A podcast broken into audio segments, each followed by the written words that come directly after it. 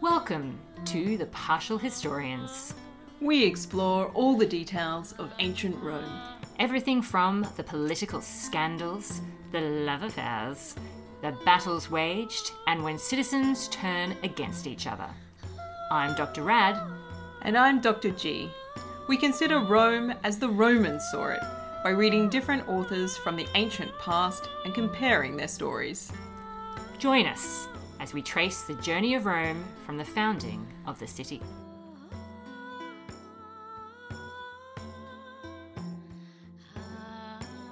Welcome to a brand new episode of The Partial Historians. I am one of your hosts, Dr. Rad. And I am Dr. G. And what a thrill it is to be here for this episode. I know. So we have been tracing the history of Rome from the founding of the city, and last episode was kind of a turning point. So let's do a bit of a recap, shall we, Dr. G? Ooh, yes. So we've had this really sort of quite dramatic moment for the Romans in terms of how they think about their politics. Yes. And for Livy and Dionysius of Halicarnassus, this issue has been framed around class struggle patricians versus plebeians. And we've had this play for power from the plebeians being like, we would like actually to be part of the consulship. That might be nice. And while you're at it, we'd also like to be able to marry patricians because it seems a bit like segregation otherwise. It is awkward Yeah. um, to be ruled by people and for there to be no class mobility. yes, exactly.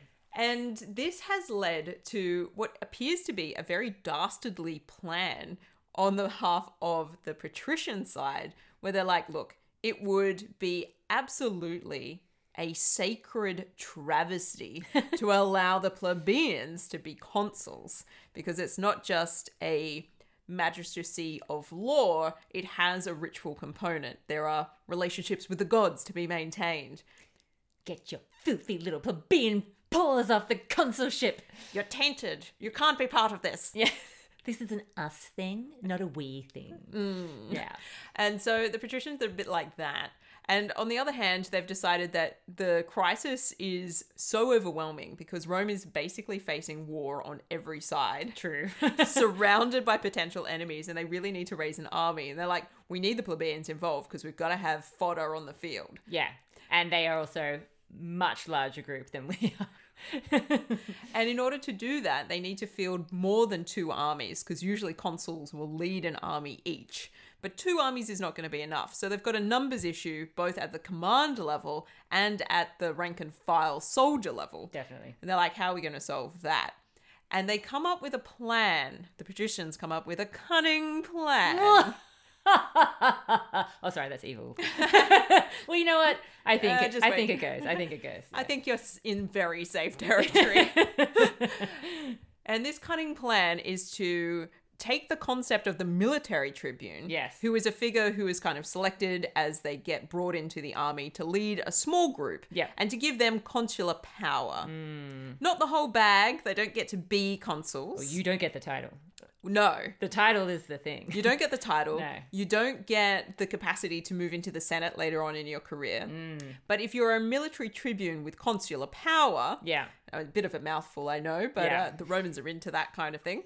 and if you hold that position, what happens then is that all of a sudden you've got the capacity to create more numerous armies, more than two, Yes. and you can send them out in any direction you need to Yep. and get the stuff done because they will have the legitimate legal authority Yes. to lead an army. And we spoke last time about how, whilst our sources are very much pushing the idea that this is a part of the conflict of the orders and this is a turning point in the relationship between the patricians and the plebeians and how they see themselves belonging to the Roman state, etc.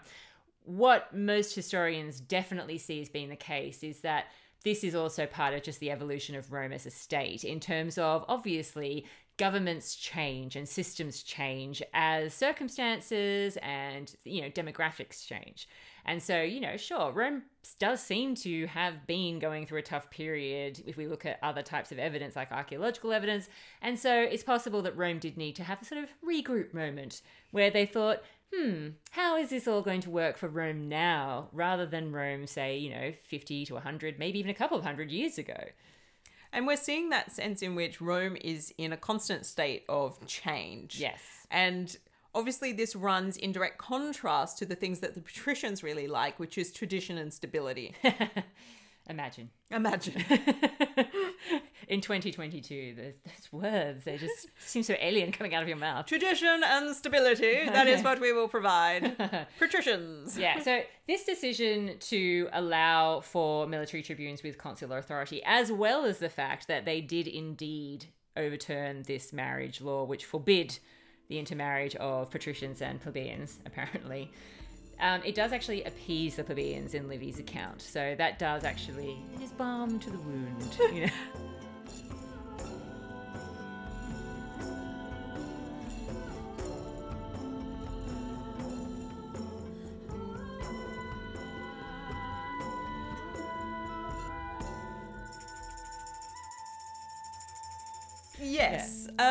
interested in what Livy thinks about this because it plays out in a very particular way in Dionysius of Halicarnassus, and I definitely want to tell you about it, but I'm keen to understand what Livy's perspective Okay, is. so essentially the way that it starts to unfold is that there are these elections which take place obviously once they've decided that this can be a thing.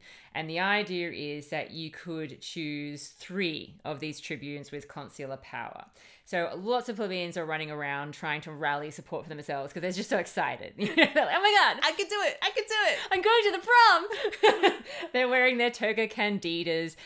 I think you get a slight patrician bias coming through Livy's account. Not not that you know, but yeah, it, it is that sort of upper class bias. I should perhaps say, where he's kind of like, ew. You know, I can't believe that this is happening. It's so demeaning. Yeah. Um, and he obviously sees these people as being troublemakers, the way that he talks about them. He's like, ugh, these troublemakers, you know, they've done nothing but bad things for the state, and look at them in their toga candidas. It's revolting. Anyway, the patricians. Nobody's fooled. Nobody's fooled. Yeah. the patricians are looking around as well in kind of horror and I think they're a bit lost. It's like they've been punched in the face and then someone ran away. Um, because there's so much for being competition because they're all so excited and because they're bringing so much energy because it's their first election, guys. And they think, oh God, do we really want to like, I don't know, like work with plebeians? That seems not ideal. And so they're not so keen on standing for office. They're kind of like, you know, I might just take myself out of this situation. I don't need to stand this year. I'm mm, out. Yeah, it's, it's not my thing. The patrician, the leading patricians, I should say, however, they're like, guys, you can't just step aside and let the plebeians run the show. That would look like the patricians are just giving up on Rome altogether and out of the government. So Don't like it anymore, and I'm not gonna do it. well, they end up being convinced that, yeah, yeah, I suppose we have to represent. Hmm. And then, of course, it, this is all just farcical because when the election actually rolls around, it shows that people just wanted the option of having a plebeian to rule the state. what? I know, because the people all elect patricians to be these military tribunes, according to Livy's account. this doesn't make any sense. Yeah, I know. It's look, it's a bit. Mm. But anyway, so yeah, that's kind of how it all unfolds in, in Livy's account. How? What an anticlimax! I have to say. Yeah. Well, it's, it's So- gonna it's gonna get worse in the next year. This is just rounding off 445. All right, all right. Yeah. So to that end, in comparison, there seems to be a good synergy and parallel between Livy and Dionysius of Halicarnassus. Okay. Basically, the people, the plebeians, love this idea of Yes. this military tribune with consular power. Like this is their way in, and they're like, "Yes, take that opportunity with both hands." Yes. people do heaps of canvassing; they're having a great time. But the plebeians kind of look at their own going around and nominating themselves for the position and being like, "You're an idiot. I would never vote for you. I've been out with you on camp. Just not going to happen. I've seen what you've done." And so even though the plebeians are now sort of like looking at their own with the possibility of being able to vote them in, they can't bring themselves to do it. Oh god. And so, I mean, it's just massive dramatic irony, I think, um, because we've got this situation where they're like, oh, well, actually, I mean, I'm going to vote for who I think is the best candidate. And lo and behold, it turns out that they all vote for patricians. they've got more experience. They've Yeah. been in the role before. You know, they've had that high level command or what whatever. They come from a distinguished military family, so you know, presumably being a good general has been passed down through the ages. Yeah, yeah. and it's just baffling. Having said that, some of the names that come through for this we have not seen before. Ooh, are we going to go into 444 BCE? Well, not yet, no. Oh, really? Okay, the names for mine are in 444 BCE, and I was going to do a little doodly doo doodly. Let's do a little doodly doo anyway. I think it's a good time for a doodly doo. Okay.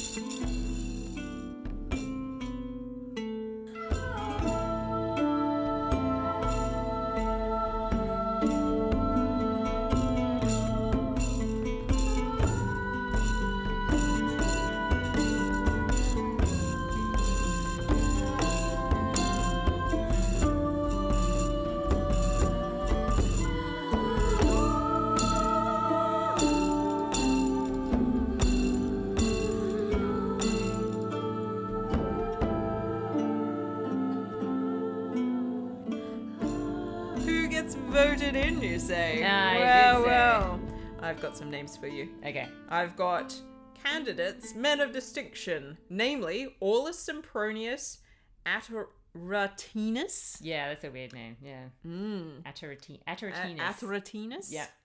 Lucius Attilius Luscus. Mm. Bit of a mouthful as well. I hate those Roman names that sound like mucus. And Titus Cloelius Siculus. I also have those names down in my account, and even though they are allegedly all patrician, some of those names, Dr. G. Some of these names we have not seen before No. holding high office. So there might be some speculation to be had about who these people really are. Yeah, But that's nevertheless what we're told. indeed. Dionysius then does this weird thing and it's mm-hmm. it comes through in the translation. So I don't know if I should blame him directly or or blame the translator. but he calls these men that assume pro-consular power. Oh, But there's a bit of a mistake here. So I want to just give a bit of a pause because this is a term that people hear all the time when they're, they're doing Roman history. Pro-consular power. Yeah. What is that exactly? I don't think we've really talked about that because that comes in much later. comes in much later. Yeah. Yeah. So it's really misplaced here, and that should be the first flag. Definitely. That when we're not in the period of history where we understand proconsular power to be happening, no. and yet it creeps in in Dionysius because we've got this bit of a retrojection happening. This is how he's understanding it or Yeah. interpreting it for his audience to appreciate what this power is. Well, I can see the similarity with military tribunes with consular power and what a proconsul essentially has. yeah. Yeah. So when we're talking about proconsular power, it comes from the Latin phrase proconsule, Mm-hmm. which means instead of the consuls. Right. That's essentially its basic thing. So they're a state official who exercises consular power. So that is imperium. Yes. So that's the the basic side of things, not the ritual side of things. Yep. Outside of the city. Mm-hmm. But importantly, they're not allowed to consult the auspices. Right. So they can't look for special signs.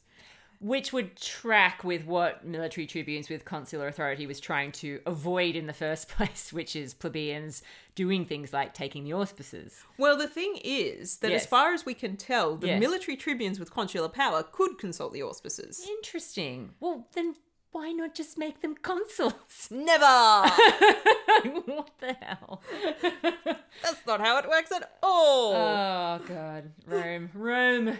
It's the thing is that the military tribunes with consular power is all about keeping placating the plebeians, Yes. but also keeping them out of class advancement. So Yes, not being able to get into the Senate, Yeah, not yeah. being able to progress by stealth, as it were, into the patrician class. What? What? Oh, oh, What? what? You didn't see me. I'm in the patrician class. What? wait a minute. I'm Otis in black. What? yeah, we'll have none of that. The patricians don't want that. yeah. But they do have the capacity to do this auspice side of things. Consulting the augurs is something they're allowed to do, apparently. That was just okay. The reason why I'm confused is because, in case nobody remembers from our previous episode, the patricians were kicking up such a stink about them becoming consuls because of things like you know consulting the auspices. Am I wrong? Am I misremembering that? No, I don't think so. Yeah. And yet, so this piece of information has come in part from studies that have been done on this position. Right. Okay. So there is a little bit of confusion, not gonna lie. yeah. And we have these two threads, like these separate threads coming together, where we've got Livy and Dionysius telling us that, you know, these consular military tribunes shouldn't be able to engage in ritual activity, and that's part of the deal. We want to keep them away from that side of things. Yes. But that doesn't seem to be necessarily the case looking around the whole thing. Yeah. Yeah. Okay. And so this is part of the problem. So I think this is a point for argument, mm-hmm. and it's potential that scholars are going to disagree on it as Yeah. well. But certainly they don't have the capacity to then gain entry into the Senate, yeah. which is kind of like a thing that would be nice. And they're not allowed to hold a triumph. Right. You know, there are certain limitations on what they're able to do. Okay. So that's, yeah, they're not exactly consuls. I guess I can live with this. And and then we get to this situation where we've all of a sudden we've got these three military tribunes with consular power, and they're all patrician apparently. yes. And then um, we have this situation where something seems to have gone wrong with the auspices. Yeah. Well, I mean, Almost instantly, something goes wrong with the auspices. Yeah, I mean, as you said, like I get the sense that 444 BCE started off quite smoothly in that you know this the internal situation with Rome is settling down, and I guess with these you know three military tribunes, they're anticipating that they will use them to go to war with Veii, as well as to deal with the Aequians and the Volscians, as well as to deal with the revolt at Ardea. But exactly as you've highlighted, they are not in power for more than sort of three months. They Before... don't, yeah, they don't do anything. They're in power for Yeah. 73 days, apparently. Wow, that's very precise. Yeah. Yeah. Thanks, Dionysius. Yeah. 73 days, and then they have to voluntarily resign Yeah. Because the omens haven't worked out. The omens prevent them from being able to continue engaging in public business. Yes, and it's the augurs Yeah. who who seem to have pointed out that there was a problem with the election, and the problem was that Gaius Curtius, Gaius Curtius, who was apparently you know the guy in charge, did not correctly choose the ground for his tent for the ceremony. So, Damn it. talk about pitching a tent in the wrong place.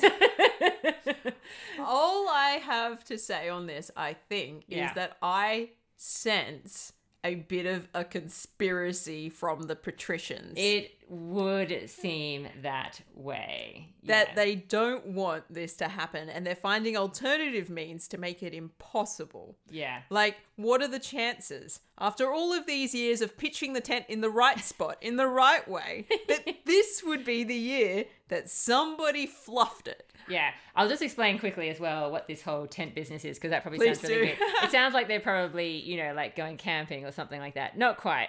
We're talking about something that I believe the technical term is a tabernaculum, Mm. which was um, erected over uh, the templum. And it basically marked out where the ceremony was going to take place. And there was some sort of opening in the roof through which you could observe and look for the flight of birds. Okay, and so sounds you- good. Yeah, if you didn't do it properly, you're in trouble. You Can't see the birds. Yeah. You're in a bit of a bird doo doo. Hello, Alfred Hitchcock. I'm having some trouble with my birds. So, problems afoot. Those guys leave pretty early. yeah, well, you know. you win some, you lose some. They are replaced, lo and behold, surprise, surprise, by consuls. yes. Indeed. And so that leaves us, and we're in a roundabout. what seems to be, for me, it's the date is not all clear. I'll be, I'll be level with For you. For me, this is definitely 444 BCE. yeah, Yeah. It, it's 444, but maybe it's 441. Um, Okay. well, Dionysius gives us the Greek dates, Ah. and they are the names of the archons, and that doesn't tally up to where we are in the Roman numerical system as we've been sort of going through it. Anyway, never mind that. We've got new consuls. They're called uh, suffect consuls because they don't take the year name. Yes, yes. Um, they are Lucius Papirius Mugellanus. Ooh. That's just disgusting. What a name! and Lucius Sempronius Atratinus. Another one of those, eh? Yeah, so Yeah. Uh, and if you've thought uh, that name sounds vaguely awkward and familiar, that's because his brother Aulus was one of these military tribunes with consular power who just had to resign. I'm just going to add in a little bit of extra detail here, Dr. G, if I may. Please. There is actually dispute in my account about whether consuls or military tribunes should take the place of the guys that had to step down. So they are not letting it go without a fight, okay? And there is actually an interrex in this in Livy's account whilst they're obviously deciding what they want to do and then also holding the elections because otherwise there's, you know, nobody there. And who should be chosen as the interrex? None other but our old friend Titus Quinctius Capitolinus Barbatus. Oh, the Yeah. bearded man. He has held the consulship many, many times for those who are keeping score at home. Well, you definitely have more detail than me. Uh, Dionysius does mention that we've got an interrex, doesn't say who it is, Uh-huh. but that there is a swirling sort of conversation going on about whether there should be consuls or more military tribunes. Yeah, yeah. Given the situation, it hasn't gone well the first time round. yeah, yeah. Maybe the gods don't agree. Yeah, well, I think I think that in Livy's account he talks about the fact that even though they did fight over this, it seems like the plebeians kind of give up a little bit because with the patricians having been chosen to be the first set of military tribunes, I think the tribunes and the plebs have had the wind taken out of their sails a little bit. And so they're kind of like, well, I guess it's probably going to be patricians who are military tribunes or consuls. So, you know, what is Whatever. what is kind of the point in a sense. And they'd also rather be part in an election where they actually, you know, really counted as serious candidates rather than an election where people were looking at them going, ew, you're inferior, you're gross, get off the stage. Ew. yeah. Yeah, look, I feel for this period for the annalist historians that we're reading. Yeah. So Livy and Dionysius, I don't think they've got too much information to go on, or at least the story as they give it to us doesn't feel like it adds up very well. No, and that's probably because they're making something that was probably quite a complex and maybe slight lengthier process than you know what they're telling us it was. They're making it maybe a little bit tidier, a bit a bit neater, a little bit more compacted than it perhaps was. And I think they're Yeah. trying to find their way through while also keeping their allegiances and political their own political perspective intact. Oh, I believe there's definitely an elite perspective coming through my account this year. Likewise. yes. And so, and Dionysius does let us know that there are some problems with the analytic records that he's been consulting Ah, interesting. for this period. Okay. He's like, some of these people are not recorded in all of the annals. Right. These names don't crop up everywhere. Mm.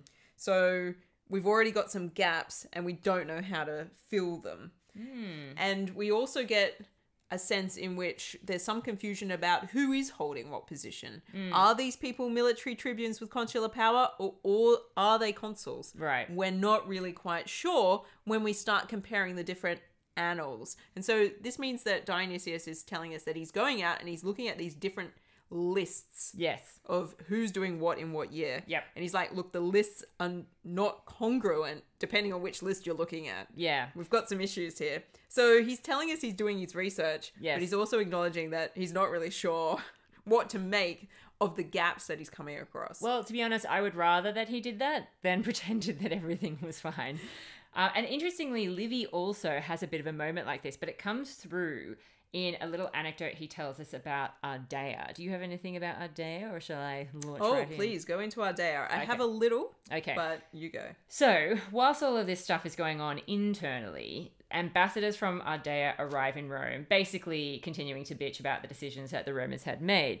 If you're not sure what decision I'm talking about, please see some of our previous episodes. But basically, the Romans had made a terrible decision territorially by the Ardeans, been a bit greedy and taken it for themselves. They had taken Ardea, and Yeah. Ardea, the uh, local Ardean people were not happy about that. No. And historically, they're different from a different language group. They're quite a unique people. They're not far from Rome, but they definitely don't want to be Roman. Mm. No. And the Romans took their land and was kind of like, deal with it. and the Ardeans were like, no. Yeah. And conflict ensued. Yeah, so the, the Romans are aware that because not everyone was in favor of the decision to take their territory. The Romans are aware that the Ardeans um, have a just claim to restoring their land, and they can also tell that the people of Ardea will stick to the treaty that they had with Rome and remain like a friendly people if the right decision is made. Oh, Okay. ouch. Okay, Yeah. threats. Yeah. well, I mean, they're not so much saying this. I think it's just that it's clear that this is the situation. You know, they're obviously just unhappy at this temporary situation, which doesn't have to be this way. But the Senate felt that, well, the people did make this decision, and we've never overturned a firm decision of the people. Plus, it's a really awkward time, ambassadors, because we've only just tried to, you know, appease the plebeians. It's really tense between the patricians and the plebeians right now. Might not be the right time to set a precedent for overturning a decision made by the people. And so they asked for a little bit more time, and they promised the Ardeats that they won't be sorry if they have been patient. They just need more time to talk to the people. And it's at this moment that they sort out all their internal stuff. So it's at this moment that that election of consuls and everything takes place, and you've got an interrex and all of that kind of stuff. Once all of that stuff is sorted, they end up having the treaty of, with Ardea renewed. Okay, and this is where Livy brings up documentation. Ooh. Yeah, because he talks about the document of the tr- of this treaty with Ar- with Ardea, and he talks about the fact that it proves that these men that we talked about as coming in as the suffect consuls did serve as consuls, even though their names were not included in ancient annals or list of magistrates. Okay, Oh. and he talks about the fact that okay, well maybe their names weren't included because the year began with military tribunes, and therefore there was some confusion about whether to include their names or not, or whatever. And he also says that he was using Licinius Macer, or Mesa, if you want to have a, a soft C there. He mentions him saying that these were the names of the men that were on the treaty with Ardea, and that these are the names also found in the linen rolls held in the temple of Moneta, I think it is. Oh. Yeah, I presume that this is the temple of Juno Moneta, which was erected on the Capitoline Hill in 344. Okay. Yeah, and uh, yeah, I I mean, just as a little bit of extra detail, I believe that this also later housed a Roman mint. Yeah, yeah. No, Yeah. that's very cool. Yeah. So Livy's telling us that one, he's done more research. He's gone and looked for additional documents beyond the annals because it does make sense that the consuls of this year would their names would not be recorded in the annals. yes. Because they're not serving as the first consular magistrates. Yes. And so they could have been left off, particularly if the Romans this is kind of like a rare thing to have happened. Yeah. Uh, it's like, how do the Romans navigate that? I, they don't have a, a way of doing that yet. Yes. They haven't formed their tradition, as it were. Indeed. And this temple, so, I mean, we're looking at a temple that's built nearly a hundred years later. Yeah. Mm. Well, I mean, it, it obviously that sounds really suspicious, but Livy is also writing hundreds of years after the temple was founded. Oh, yeah, I'm not disputing that it might contain, it Yeah. might end up containing pieces of writing that are hundred years old. Yes. Yes. But yeah, it's obviously, a, it's a tricky thing as well, like how that preservation is happening. Yeah, and it's not clear. Livy doesn't make it 100% clear that he personally saw the treaty with Ardea. I think I get more the impression that maybe it's Licinius Macer or Licinius Mesa, whichever way you want to say Yeah, it. he's reading Mesa. I'd and say so. And he's Mesa has he's the he's seen it. Yeah, exactly. Yeah, exactly. Um, and the linen rolls might be the thing, I suppose, that maybe he's consulted. But given that that temple was is erected in Rome, you know, Livy's not. Livy's not Roman. He's not renowned for going traveling for source material, but he's also not. It's not impossible that he, you know, he saw it. I suppose He may have done. He may. Yeah. Maybe he went on a research jaunt. Maybe he did. We uh, we have done that ourselves. So. So I think that kind of wraps up this relatively complicated year of 444. It does, and, and even though we had all this threat of warfare, Livy is very clear that actually things are pretty calm. Even though there are threats, there are threats, but there's no actual warfare. Yeah, it's kind Yeah. of amazing how it seems that everything is built up in this sense of the threat coming from all directions, and yet we don't hear anything about any of those enemies really advancing on Rome. And even Ardea sends ambassadors first. It's like they're not going to war yet. They're having a preliminary discussion to decide whether it's worth their time. And Yeah, no, exactly. It is like, oh my god, the tension is built to such a fever pitch, and nothing happens. and nothing. nothing happens. Which also may make one suspicious. Yeah, I think so. But, you know, we, we know that that's the kind of pattern that our accounts tend to follow. The drama of it all. Indeed. All right, so that means that Dr. G, I think it is time for the partial pick.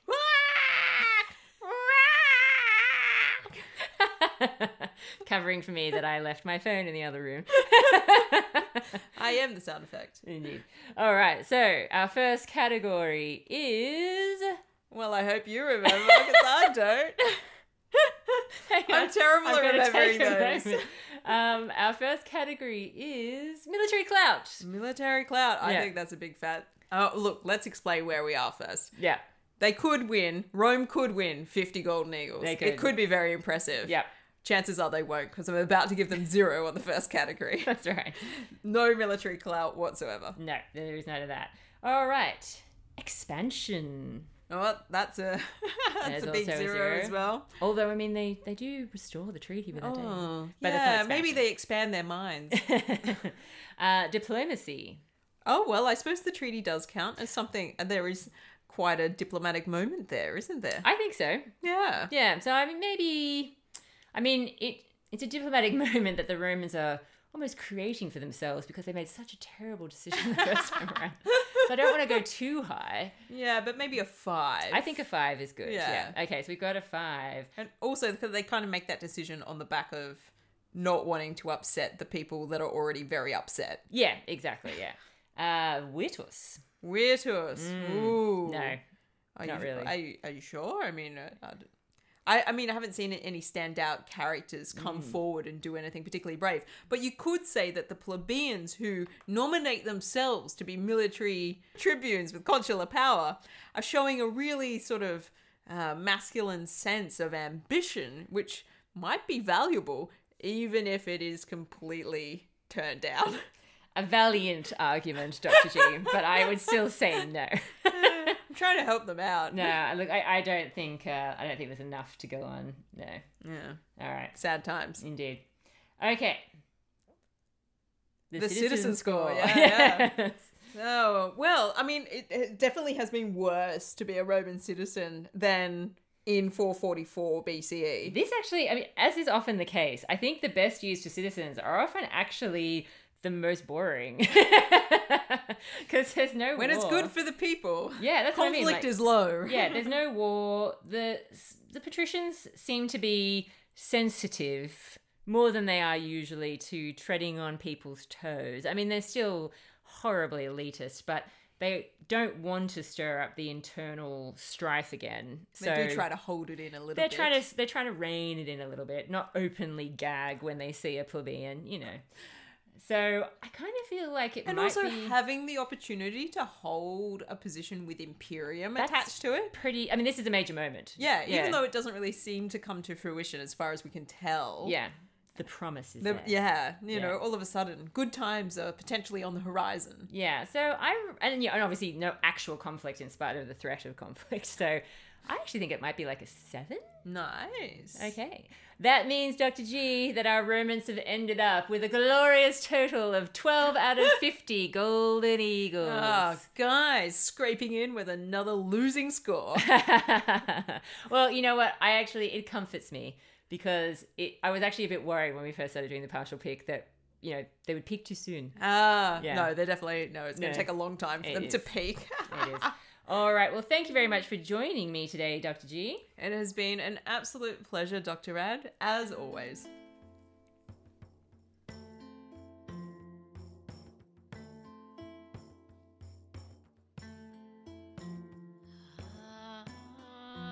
Thank you for tuning in to another episode of The Partial Historians.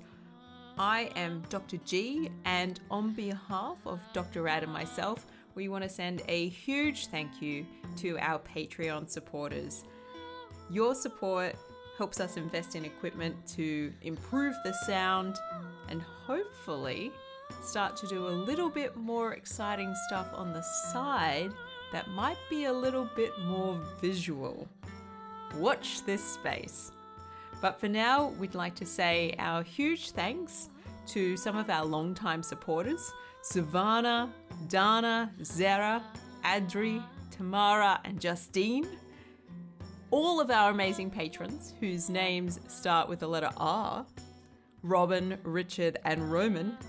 And to our newest supporters, Hillary and Lucas. Thank you so much for adding your love into what we do.